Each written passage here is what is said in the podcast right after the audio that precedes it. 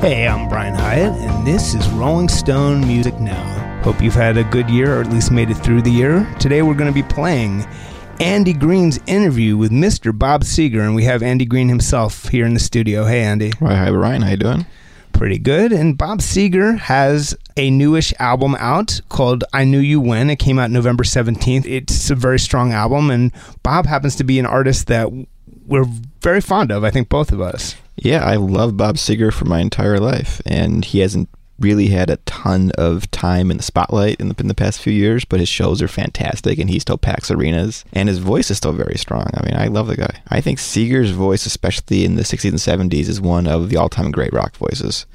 And a great, great melancholic, often songwriter, underrated and someone who had a, a, more interesting career than most people know about. We've both been lucky enough to talk to him. And one of the things you can talk to him about is just that he started in the same Detroit scene as Iggy Pop, you know, as the, as the Stooges. He was he was a total garage rocker. The singer songwriter Bob Seger, that most people know him, was just you know the second or third phase of his yeah, career. Yeah, I mean Springsteen's years of struggles. They dwarf what Seger went through. He started in 1963 or whatever, and didn't break big until 76. He had one hit in around 68 or so, Rambling Gambling Man. Besides that, he was in the proto punk scene alongside the MC5 and the Stooges and all these bands. And then in the early 70s, he was doing like 200 and some shows a year in clubs and bars, making no money, selling no albums, but just working incessantly. And the album he covers uh, Lou Reed's Busload of Faith, which is, you know, if you had to pick 100 songs you might expect Bob Seger to cover, that probably wouldn't be among them. And it's a cool cover. Let's take a listen to it.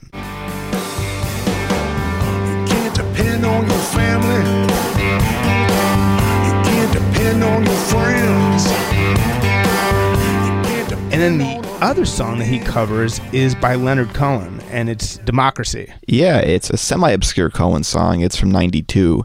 It's certainly been cited a lot in the age of Trump, you know. Yeah, yeah, and I think that's why it's on there. But it's a very nice cover. It's there's not a song I would have guessed that he would have gone for. So let's hear that one as well. It's coming from the field that this ain't exactly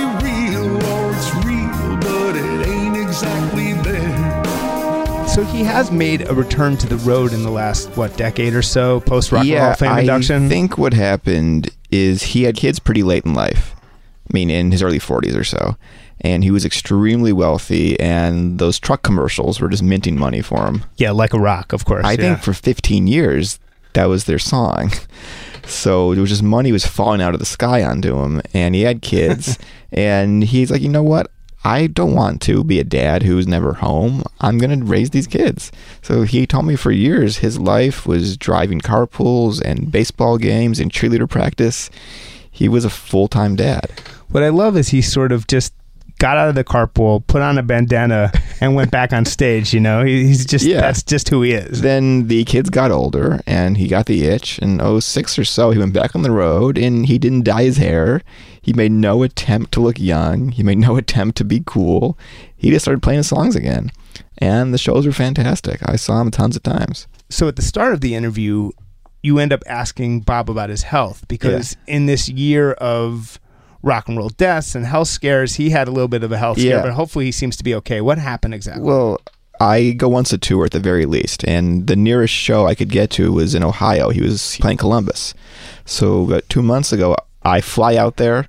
I get dinner. I'm walking to the arena when I get the email that the show's canceled. wow. and I'm like, oh shit. But turns out it was not that major. He had some back problems. He had a slip disc prior to this tour, and his doctor told him that he could go on tour and get surgery afterwards.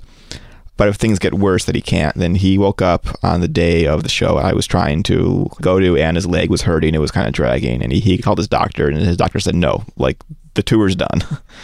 But he seems okay. Yeah, you know, he seemed fine on the phone. He was in good spirits, and he's hoping to rebook the the entire tour in the spring. But you know, these guys, uh, you know, we have to treasure these guys while we have them. I think that everyone hopefully is learning that, you know. And he, Yeah. he can't even play guitar or piano right now. He he told you, so you just got to hope he gets better and You you know, know. probably go to see him if you can. I'm know. confident. Well, I mean, he's 72 years old, uh, but he's. I see him going for years to come. He seems very motivated. Tell me more about this album because there were some themes that he particularly pursued on it. The big theme is the loss of his friend Glenn Frey. That it's not super widely known, but they were together in the earliest days of the Detroit rock scene. They were friends as teenagers, and Glenn is, is actually on background vocals on the song Rambling Gambling Man. Wow. Uh, and he wanted to join the band, but Glenn's mom said no. Like that's crazy. You're not going to join some rock and roll band. it's a very weird moment in history. So he ended up writing like a bunch of songs about him. Yeah, there's two songs on the album about him, and the title's about him. And Bob loves the Eagles, and he actually co-wrote "Heartache Tonight." It's a big hit of theirs. There's actually a song called Glenn's Song on the album, so Yeah, I think we can guess what that one's about. So why don't we hear that one? When I think about you, I always smile. We're about to play Andy Greene's interview with Bob Seger. Let's hear how it went. Are you feeling better now? Or are you are you recovering? Well, I still got pain in my neck, and I'm still on pain medication, and uh, it's uh, I'm definitely feeling better. Yeah, I'm six weeks into a uh, uh, three a three month recovery. So the, any time now, the, if the pain stops, uh, you know, I can start singing and playing again. But uh, I mean, at least practicing a little bit. But uh, right now, I can't lift more than five pounds and stuff like that. Oh, I'm pretty restricted. Yeah. Are you walking easily and stuff? Oh yeah, oh yeah. I wasn't at first, Oh, yeah. but uh, yeah, it was such a, was a shock. I mean, I knew I, I knew what I was doing, but before I operated on it, I didn't have any pain. But because they went into the back, uh, and my shoulder muscles are so powerful, you know, they said you're going to have significant pain after this, you know, for a while. And they said it could run as, as, as up to like January 20th. I, I got operated on October 20th. So. So Yeah. what happened? Because you were on tour. So what happened exactly? I, I guess I ruptured a disc. Hmm. And the, the only symptoms I had were tingling in my hands and arms. But the second that showed up, um, they had warned me if it went to any one, either one of my legs, then uh, stop immediately. So we pulled the plug. It, it, it, I started feeling a little drag in my left leg, and they said, "Oh no, that's it. You're done. we can't risk anymore." And then I went, and, you know, checked out four doctors and four different places, and made my decision. And uh, yeah, and so um, now I got to live with it. Uh, so are the shows being rescheduled for next year now? Uh, they'll be rescheduled as soon as I know, as soon as the pain stops. Okay. There's, you know, I mean, they, doctors have to say this. You know, it, it may never stop. Right. You know what I mean? And uh, but they have to say that. But I'm, I'm, I, it gets better all the time. It really is getting better. Oh, good. The tingling in my hands and arms is is is probably down to ten percent of what it was. Mm-hmm. And you know, my neck hurts better every day. I got to admit that. Cool. I, I, you know, on on a scale of one to ten, it's probably a one. Oh, are you It's just are, annoying. are you playing guitar at all? Well, seated or No, I can't do anything. No Okay. piano, no guitar, no nothing. Yeah. Because that runs right back up to the neck. Right, you know? gotcha. And um, and, and the worst thing is you can't work out or anything. I mean, I'm allowed to do three pound weights, but nothing over my head. No. And, and stuff like that. you know, I, I can walk a lot. You know, yeah. So do you ever I'm doing that a lot. So Huh? so do you ever imagine at at age 72 that you'd still be doing all this? You'd still be touring, still making Uh, records? yeah, I was feeling great. you know, and the band was playing great. It was that's why it was so hard to stop. I said, "Well, it's it's only 30 gigs. I think I could do it, maybe." You know, Right. and they said, "Well, you know, really, the chance that you're hurting yourself is low unless you start dragging that leg." Right. I, I mean more like back at age 30. Did did you ever Oh God, yourself at age no! Oh God, no! Yeah. No, I thought I'd be done by 30. My original plan in high school was to to do it uh, from uh, for five years between age 25 and 30, and then buy a motorcycle and drive across Europe. that was my original plan, and then get a real job. You know. Yeah. But Wow. it didn't work out that way. No. You know, I, I don't know. And then the more you do it, I guess the more you love it. You know how that Yeah. goes. Yeah. Are you, you writing, are you you still tempted to go on that bike trip across Europe? No. No? That's too far now. Right. I do ride my cycle, but I only go about a hundred, 100 miles. Right, yeah, you not- know. not all the uh, it's just too much. Uh, Yeah. So to switch to the new album here, can you tell me the role that Glenn Frey's passing had in the in the creation of this album? Well, I mean, he was my oldest friend in music. You know, I met him in '66, and we actually recorded Ramblin' Gambling Man in '66, in late '66. Although we held it till late till '68, Right. uh, late '68 to put it out. But uh, and he sang on it, and and we were really good friends. And uh, you know, we were just peas in a pod. We were so alike. You know, uh, uh, and you know, and I, I knew him my whole life, and and and he would call me, I would call him, you know, asking advice and stuff like that. And what do you think of this? And what do you think of that? It was just my closest relationship in music, you know. With uh, and after I met Henley, he was probably my second closest, you know. But uh, but Glenn and I started out together. We were just a couple of, you know, knuckleheads from. Uh, he was from Royal Oak, and I was from Detroit, you know, and and via Ann Arbor, where I grew up. I moved there when I was five, and um, you know, and we were just, I don't know. It, it, I was so thrilled when he made it, and he was so thrilled when I made it. You know, three years later, and and it, uh, so uh, you know, we've just been kind of uh, each other's cheerleaders for for years, and I just didn't expect it. I mean, I saw him six months before Mm, right. on on an Eagles tour at Joe Louis here, Yeah. and they sounded amazing, you know, and they sounded great, and and he he looked okay, he looked thin, but he didn't look haggard, and he was real excited about doing this. Uh, Hotel California play. He was working with Robert Wool, uh, at the comedian, and, and some other people, and they were. Gonna, he said, "I'm going to come to Ann Arbor because they got a great theater company there, and we're, we're going to try out some of this stuff in Ann Arbor in the fall." I said, "Well, call me when you get here." And then I never heard anything. And then the next thing I knew, he was in the ICU and he was in a coma. You know, Yeah. Henley Henley told me, and uh, I couldn't see him, so I never saw him again. Oh, You know, it was really heartbreaking. The only people that were allowed in were uh, uh, uh, uh, Cindy and, and the kids. Right. And so this album, there's so many moments where you're reflecting on him and that time in Yeah. life. Yeah. Yeah, well, he was such a he was such a positive influence in my life. That's the Yeah. best. It, it's so so true. Yeah. Uh, you know, he, he always wanted. Uh, you know, we, we were pretty ambitious guys, and, and so we understood the deal. You know, and and and and and and, and the compromises and the and also the thrills uh, in doing what we do. And and you know, and I I remember when he after the 14 year hiatus when he got back with the Eagles, and I think I saw him uh, first tour, and he said, uh, "I'm so grateful." So grateful to still be able to do this at my age. You Wow. know? And uh, you know, you know, and, and and and I never thought of it that way, but I sure am now. Yeah. At the time, I wasn't thinking of it that way, but Uh. I, I kept championing. I, I kept pushing him to do it. Actually, Huh. he did. He was the only Eagle who didn't want to do it Right. for for years, and I just said, you know, I, I think you'd have fun. I think you would.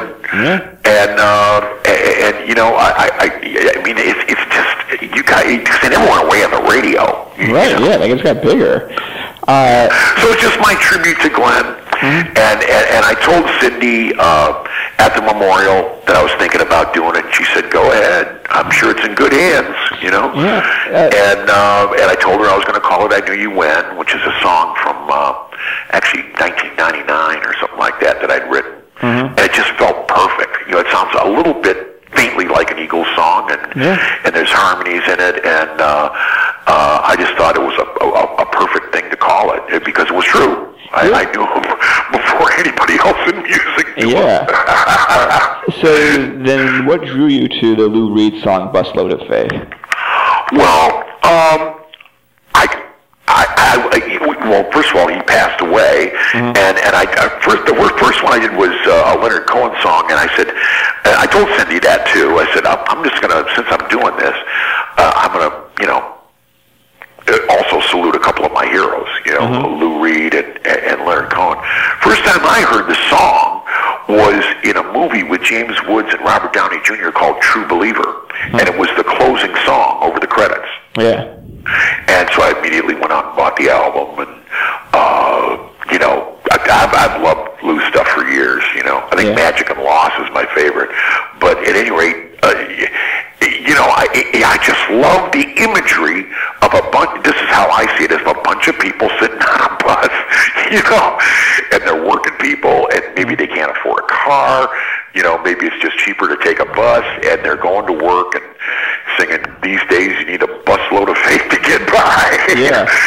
because of the maybe because of the you know e- economic division in our country, you know, and, and everything, and, and then stagnant wages and so on and so forth. It just felt like right. It felt right to do it Yeah. now, and and I contacted Lou's estate.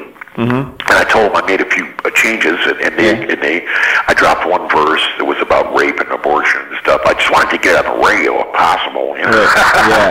I think that's why a lot of people didn't hear it. You know, maybe certain stations Yeah. didn't want to touch it, and there was a lot of negative religiosity. I really only changed five lines in the whole song. Now, Yeah, did you ever meet Lou?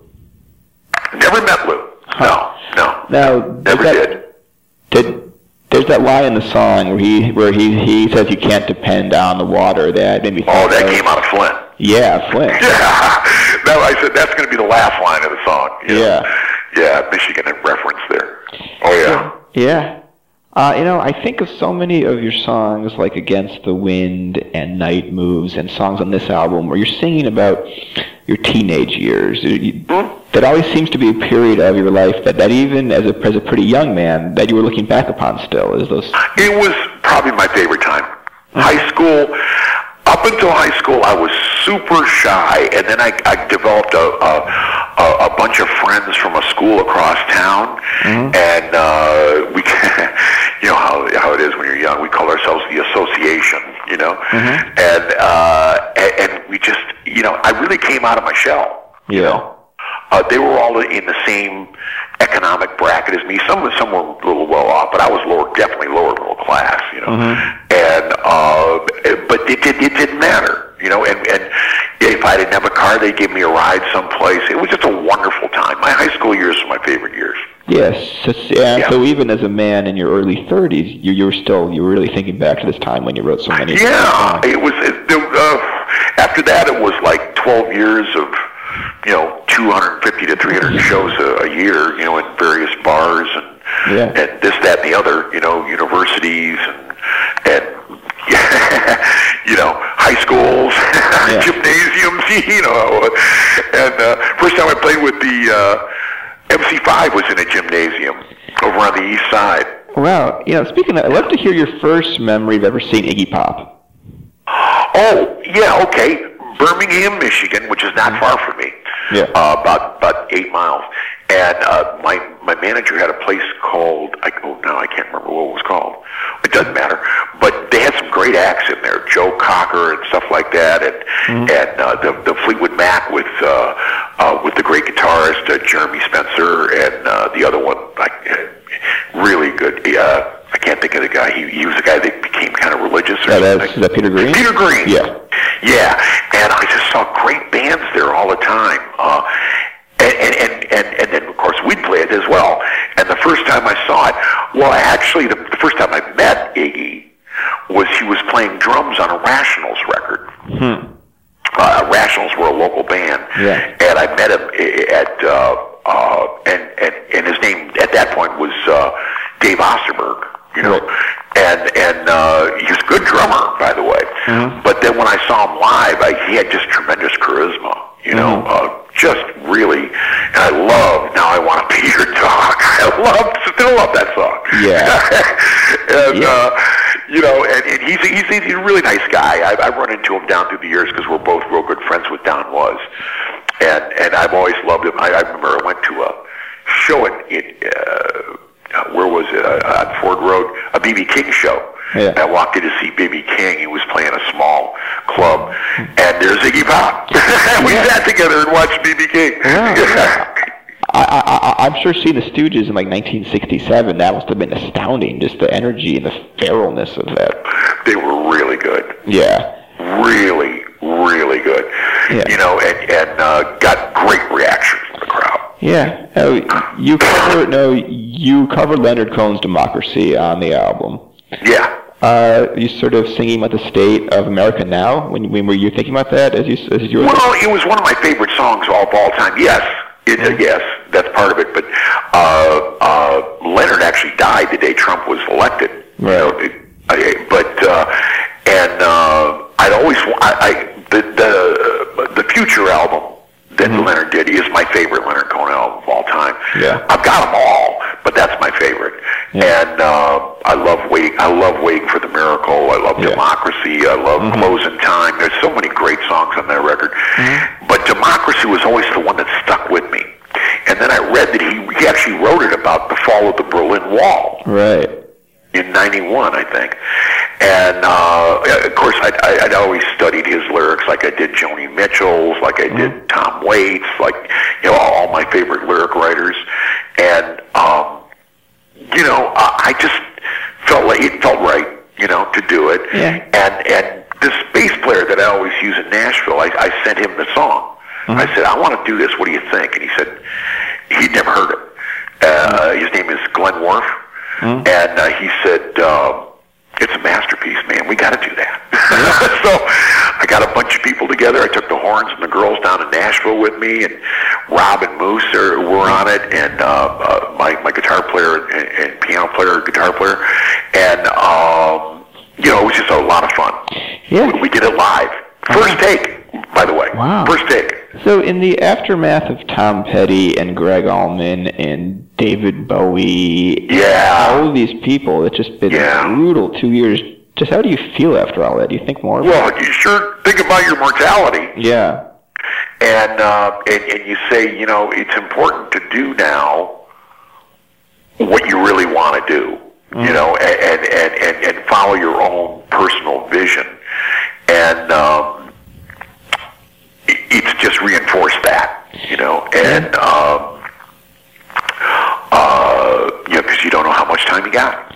Yeah. I mean, are you, you more grateful for every day? Oh God, up? yes. Yeah. Oh heck, yes. And and now I I think I work even harder on the show and on the stage. I I I, I'm, I did some songs that I couldn't do because they were so difficult, like the Fire Inside. Yeah. And you'll accompany me very high. And I I said, well, I'm just gonna I'm gonna do them anyway. I don't care. Right. I, I really wore myself out on this tour, but it, but they went over great. I couldn't believe I couldn't believe you'll accompany me. People were singing, it knew every word. Wow. You know, they sang every word. You know, and I guess that's the the power of the greatest hits going 10 million. You know. Yeah. So uh, there's and the Fire Inside's on it as well. And got a new drummer. The the first time I used him was uh, on Democracy. Yeah. Uh, his name is uh, Greg Morrow, and I said, "Hey, Greg, you want to go out with us?" And, and and I've just discovered that in the rehearsal stage for this tour, he could play anything. Wow. So all you know, anything I, I that I, I wasn't so sure other drummers could play, he could play. So- and I said, okay, now I can do them.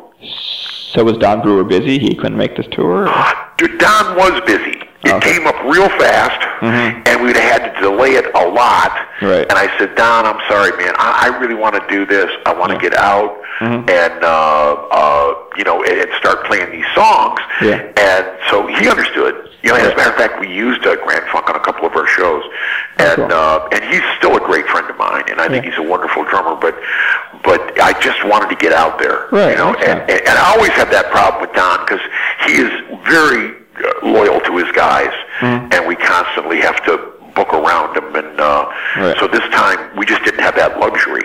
So you talked about the day that Trump won. You know, he won in places like Michigan with white voters. Oh yeah. Did that surprise you, or or or do you understand like people? Well, I understand it because I live here, Uh-huh. and the second you got out of uh, town, Mm-hmm. every rural area, I never saw a Clinton sign. I saw a Trump sign. And so, so how do you understand It, that? it, it was the, the rural people are, who elected them, you know, Mm-hmm. and uh, they they jumped on it, and and, and, and well, I I think they're very dissatisfied with Washington, Mm-hmm. and and they thought he could, uh, you know, do something different, and and uh, um, and so they did. It, it's sort of sad that he's now working to sort of to make their lives worse in a lot of ways. I mean, I was at the Kennedy Center honors, you know, honoring Glenn, thinking Heartache Tonight. And uh, I'm in the East Room listening to Obama.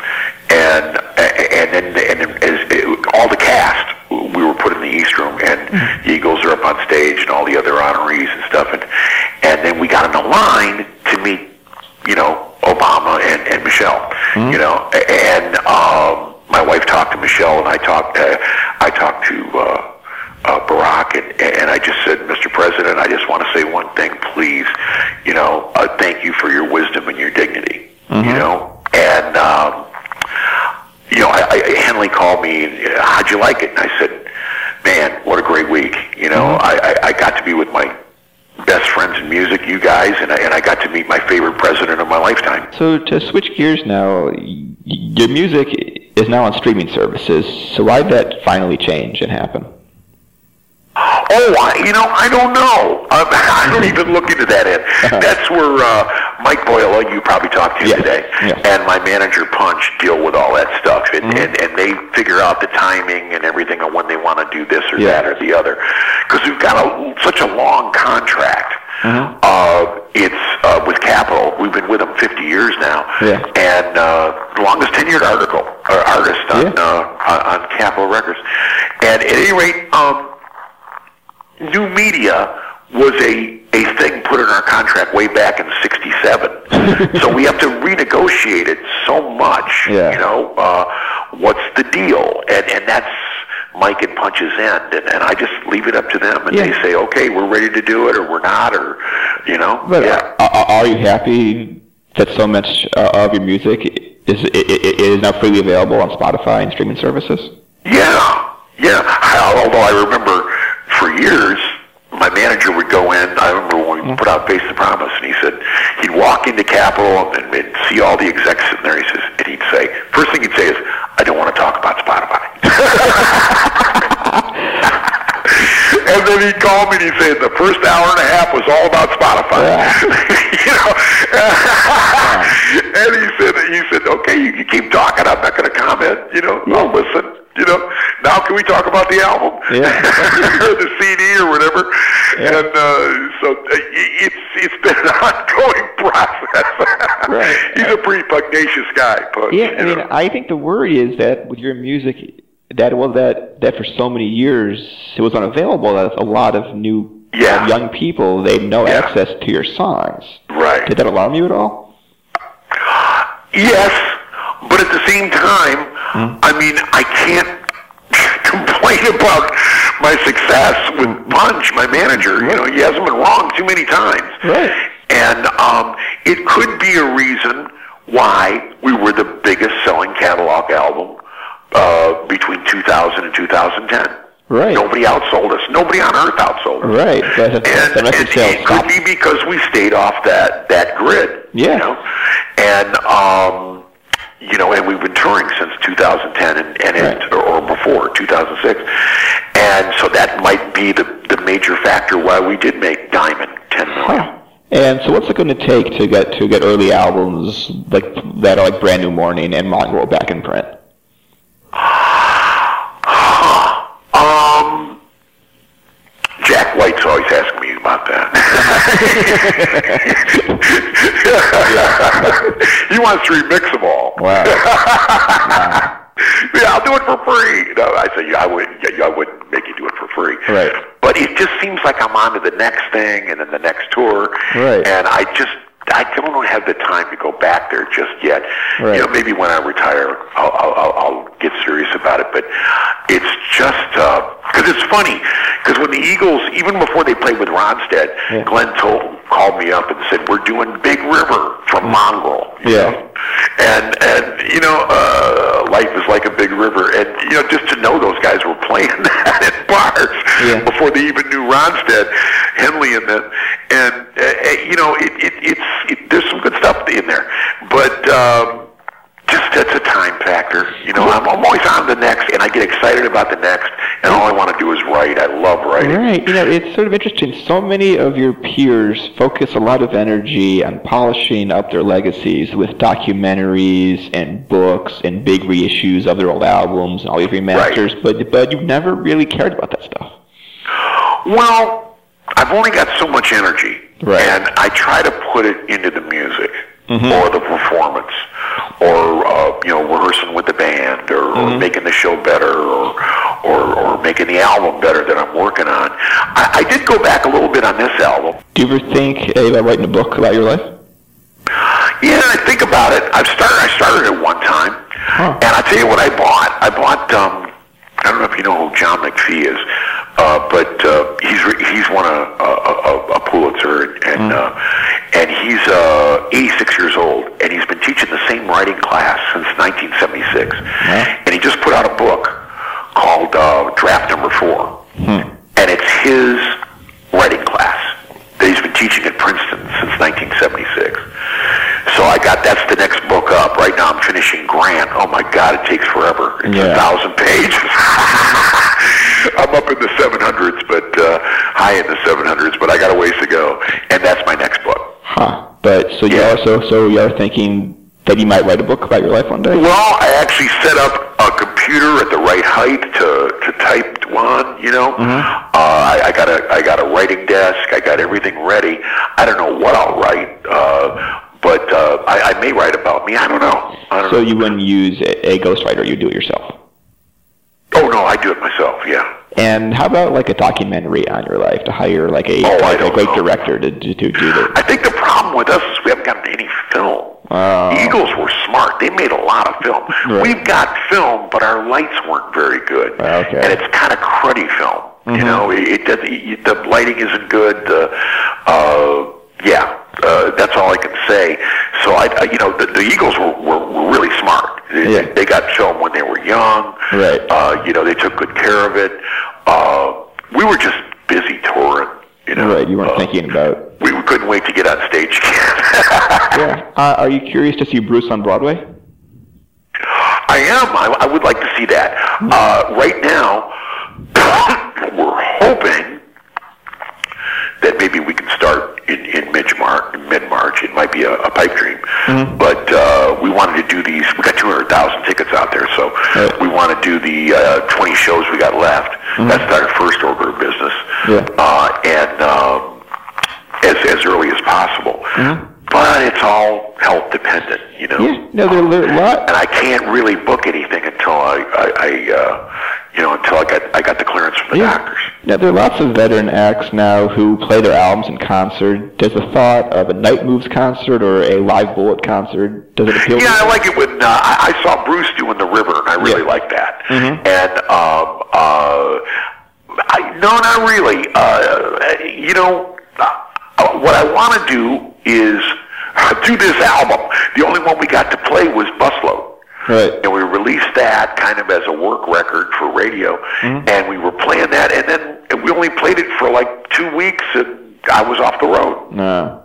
You know, and it was it was it, we chose that one because everybody's on it. You know, Right. the girls, the horns, everybody, and and it, and uh, uh, and it's unusual compared to the rest of the set. Right. For us, it's it's it's just stone straight ahead. Lou Reed. I uh, you know, well, when I do somebody else, I really try to do them like them. Right. You know, when I sang Heartache, you know, I wanted to sing it as much like Glenn. When I sang a little bit of, of Life in the Fast Lane, I tried to sing it exactly like Don. Oh, wow. You know, and, and uh, that's honoring somebody, I think. You Right. sing it exactly like them, as close as you can. And I'd go over and over and over. I was driving Vince Gill nuts. He was next to me in the Yeah. basement. he said, "What are you doing?" I said, I just feel like this is how, how I want to do it. You Yeah. I want to sound as much like those guys as I can." So, tell me your favorite TV show now The Good Wife is gone. Ah, Madam Secretary. Oh, yeah. Why? Love it. I just think it's it's it's got great writing, great characters. Mm-hmm. You know, it's very um, modern. The thinking. Uh, you know, and, and uh, you know, I'm into world affairs. I, I read a lot. Uh, Yeah. You know, and uh, I read the New York Times every day, uh, top to bottom. You know, Yeah. and uh, that's what I read when I go to bed and uh, watch a lot of political shows and, and uh, you know try to keep up with what's happening. Right. And your favorite movie that you've seen all year? Favorite movie I've seen? I'd probably Hell, Hell on High Water. Huh. So to just wrap up on a previous point, why not hire a producer, someone you trust, to sort of mix your old records and just get them out? Because I know exactly what I want. Oh, okay. And I, I know every time. I, I mean, I, I, I write a lot of the parts in my head, like mm-hmm. the guitar part. Yeah. I wrote that on guitar mm-hmm. for uh, See Inside and stuff. And, yeah. and and I write everything in my head, and I know, uh, you know, uh, all all the session guys that I use say We'd rather have somebody who knows what he wants than somebody who, who doesn't know what he No, wants. I, I started talking about your about uh, your early albums. Uh, why not hire a person to to to to to sort of master them? Then like, I did sort of. I kind of had uh, uh, the Muscle Shoals rhythm section in the '70s with me, you Yeah. know, and they were kind of producers. You know, we shared the producing credit, and but uh, I wanted it more my way. You know, no, I, I, I'm sort of asking about your early albums that aren't back in print now. About hiring a Oh, person to, to to get them out. I mean, yeah. Uh, say that again. Oh no, I'm just wondering why, if you don't have time to get your first four or five albums back into print, to hire, Yeah. the, to, to, you know, to, you know, to give it to a, a, a Jack White or somebody to get them back out. Is that why you don't want to do that? I don't know because I the second I'm done with the tour, Mm-hmm. I want to take maybe a month off, and then I can't wait to write something new. Okay. And and and, and I just, you know, I just did a thing for Sirius Radio on the Eagles, Mm-hmm. and I mean, I love their old stuff, but I also love their new stuff. Yeah. You know, from Hell Freezes Over, from uh, uh, uh, Long Road Uh, to Eden. Eden. Yeah. I love that stuff. They they were freed up. You know, they Yeah. they just tried something different, and I and I love the fact that they did that, and uh, that's what I can't wait to do. Yeah. Just try something completely different. But there's a lot of Where the hell am I going to go now? You But know? there's so many of your fans that are just dying to hear those first few records. I mean, are you sympathetic to their plight? No.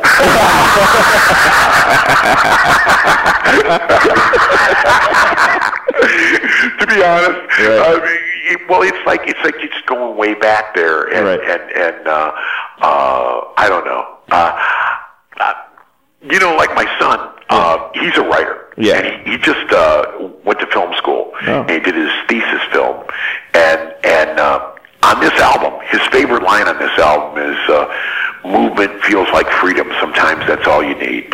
And he heard that in Runaway Train. Hmm. Yeah. And he said, "Wow, Dad, that's cool."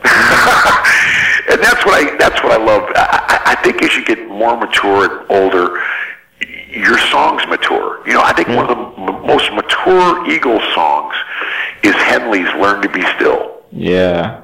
You know, that's my mantra. Uh, I, I, you know, learn to listen better. Learn to uh, to analyze better. Why do you like something? What what makes it good? You know, because sometimes it's a performance, sometimes it's a song. It, it can be one or the other. Sometimes the song's not so good, but the performance is so fantastic. It, it carries the song. You know, it's there's all different reasons to love music. Yeah, totally random question to wrap up. Now, was Night Moves was it partially inspired by Jungleland because there's two bridges in there? Absolutely. Okay. Absolutely. Um, I, I, I had the first two verses forever. Took me six months to write it, and I just kept coming back to it. Nah, that's not it. Nah, that's not it. And then I heard uh, Bruce's Born to Run album, and I heard Jungleland, and uh, I remember calling Henley and, and, and, and saying, you know, have you heard Jungleland? He said, no, no, I don't know if I'm into him. I said, well, how about this? We'll meet you neath that giant Exxon sign that gives this fair city light.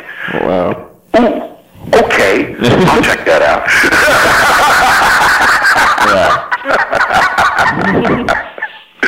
you know, and and it, the song killed me. The album killed me. It had so much, you know, so much gusto, so much plain, wonderful s- rock and roll spirit, and uh, remind me a, a little bit about Phil Spector, whom I love too. You know, uh, uh, in his uh, pre-Beatle days, and they were in the Wall of Sound and all that, and uh, it, it just. It, it was a record that won my heart. It's still one of my favorite record by Bruce. Do you talk with Bruce often? Do you see him these days? I don't see him often, but I do see him. Yeah, and uh, I would see every six months. Oh, wow. You know, and uh, uh, I will go see a show uh, once the dust clears. Or I, I they, they've extended it, so now I got a better chance. Yeah.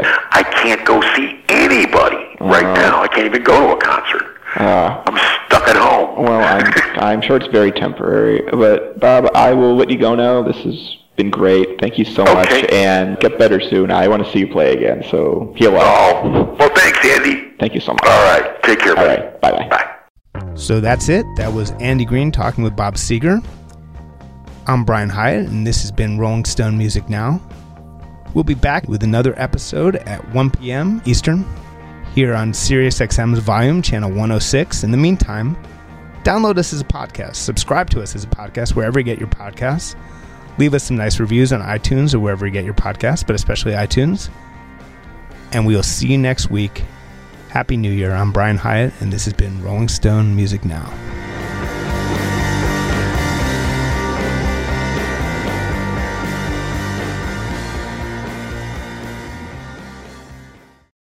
Welcome to Talkville, the ultimate Smallville rewatch podcast. Guest star Sarah Carter as Alicia Baker. Although I didn't really work with her a lot. But Tom did, and they had some real big smoochy scenes. Yeah. Can we talk about that? Could there be any more sex? What was a three page makeout scene that just kept going? Good lord, we get it. They have chemistry. Jump in now or catch up on any of the past seasons of Talkville on YouTube or wherever you listen.